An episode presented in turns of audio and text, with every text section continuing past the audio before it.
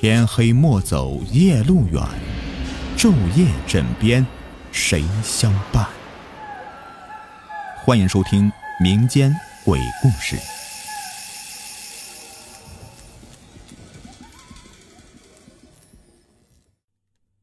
恐怖碟片，你喜欢看恐怖片吗？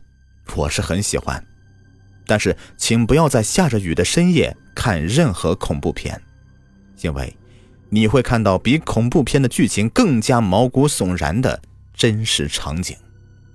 运气好的话，可能只是晕过去；运气不好的话，也许你将因此坠入地狱的深渊。田刚是一个无业游民，他每天生活除了吃饭睡觉就是打牌赌钱。找小姐，反正是应了老辈人那句话：吃喝嫖赌样样俱全。都快三十的人了，至今还没成家呢。父母管不着他，也就任由他这样的漫无目的的混日子。田刚丝毫不在意别人对他的指指点点，在他心目中，自己活得逍遥自在就够了，根本不用管到其他人怎么看自己。今年的夏天，天空好像漏了一样，总是下雨，一连好几天了都是雨天。田刚的牌友们都猫在家里面不出门，出去打牌那是不可能的了。田刚无奈的叹了口气，不能打牌，自己也只能待在家里了。可自己家没有电脑，电视上也没有自己喜欢看的节目，怎么办呢？这个时候，田刚猛然想起。自己家楼下有一个小型的音像店，不如去买几张恐怖光盘来看看吧。这样的话也可以打发打发时间呢。于是，田刚便打着伞下了楼，来到了那家音像店。音像店虽然不大，但是里面的琳琅满目的摆满了各种各样的光碟。见有客人进来，老板赶忙起来招呼：“哎呀，想买什么碟呀？我这里可是应有尽有啊。”连岛国限制级的都有，要不买几张回去看看？嗨，不必了啊！我想买几张恐怖片的碟子。田刚笑了笑，哎，好的，您稍等啊。老板说着，从柜台地上抱出一个大箱子，放在柜台上。田刚定睛一看，发现全部都是恐怖片，不过好像看起来是地摊上的盗版货呀。田刚不禁皱起了眉头，那老板似乎是看出田刚的心思，他赶紧说道：“哎，这个虽是盗版的，可是我敢打包票啊，绝对比地摊货的质量好得多。这要是碟子有问题，我退钱给你。好吧，那我就买几张吧。如果有质量问题，你可得包退啊。”说完，田刚便挑了几张恐怖片合集的碟子，付完钱以后便上楼。回到自己家里，一回到家里，田刚就迫不及待地拆开光盘的包装，打开电视机和 DVD，把光盘放进了 DVD 中。一会儿，电视屏幕上出现了画面和字幕。田刚满意的点点头，没想到这盗版光盘居然也能这么清晰，质量还不错嘛！看来便宜也不是一定是没有好货的。田刚又去厨房泡了一碗泡面，端到客厅里面，边看边吃。这个 DVD 光盘里面存储了将近有二十部恐怖片，一上来放映的就是黄秋生演的《人肉叉烧包》，这也是田刚最喜欢看的电影了。这电影非常重口味、血腥，田刚看的是不亦乐乎。因为下雨而不能打牌的失落感也逐渐的烟消云散。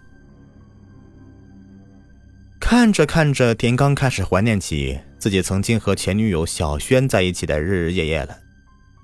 那时候，他们经常去街边的录像厅里面观看鬼片，小轩常常被吓得是惊声尖叫，然后一下子扑到自己的怀里瑟瑟发抖。可是，这一切都已成为再也回不来的过往了。田刚轻轻地叹了一口气，强迫自己不要想这些事情。他继续地看着电视屏幕里那些。一张张惊恐万分的面孔，倾听着电视里面发出的撕心裂肺的尖叫声。一整天，田刚什么事情都没干，他只是安安静静的坐在电视机前。时间是一分一秒过去了，他不知道看完了几部恐怖片。当他抬头看了看墙上的钟时，发现已经接近午夜十二点了。天哪，这时间过得可真快呀！一转眼都十二点了。田刚缓缓地走到窗前，拉开窗户。外面的雨下得很大很急，周围居民楼的灯光也全部都熄灭了，外面黑漆漆一片。田刚转过身来，正想要坐下来继续看恐怖片时，刚刚放映的那部电影突然自动终止了，紧接着电视屏幕中出现了密密麻麻的雪花点儿。这个电视难道坏了吗？田刚走到电视机前，用力的拍了几下，以后雪花点没有了，画面重新的出现了，但是却不是刚才的画面。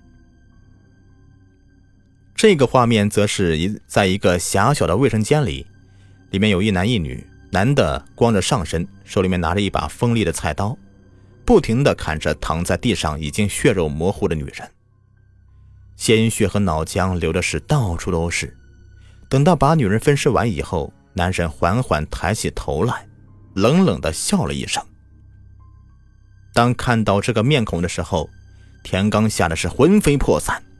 那男人正是自己，那地上的女人是……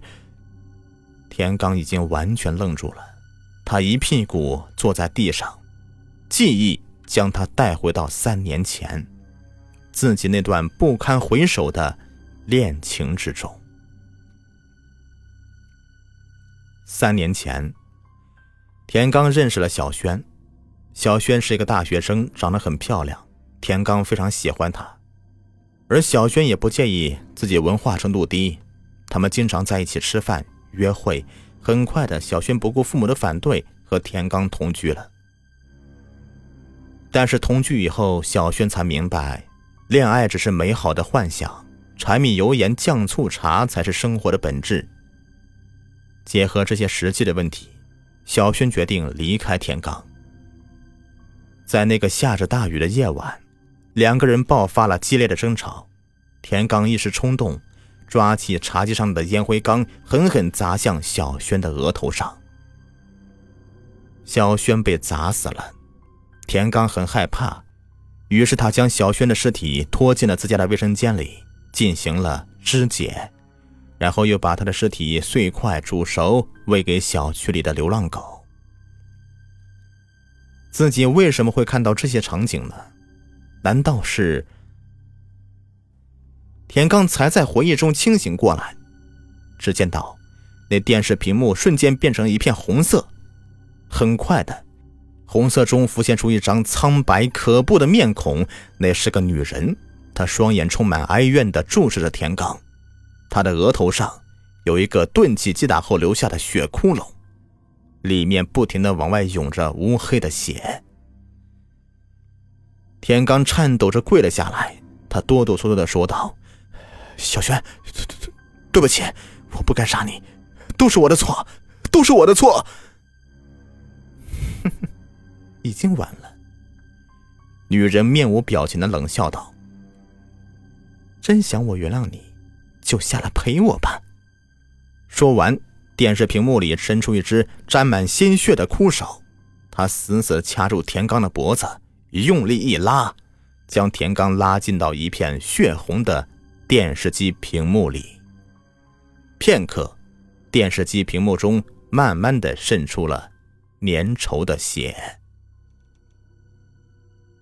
好，故事已播完，感谢收听。喜欢听我讲故事，别忘了点击订阅、收藏还有关注。下期再见，拜拜。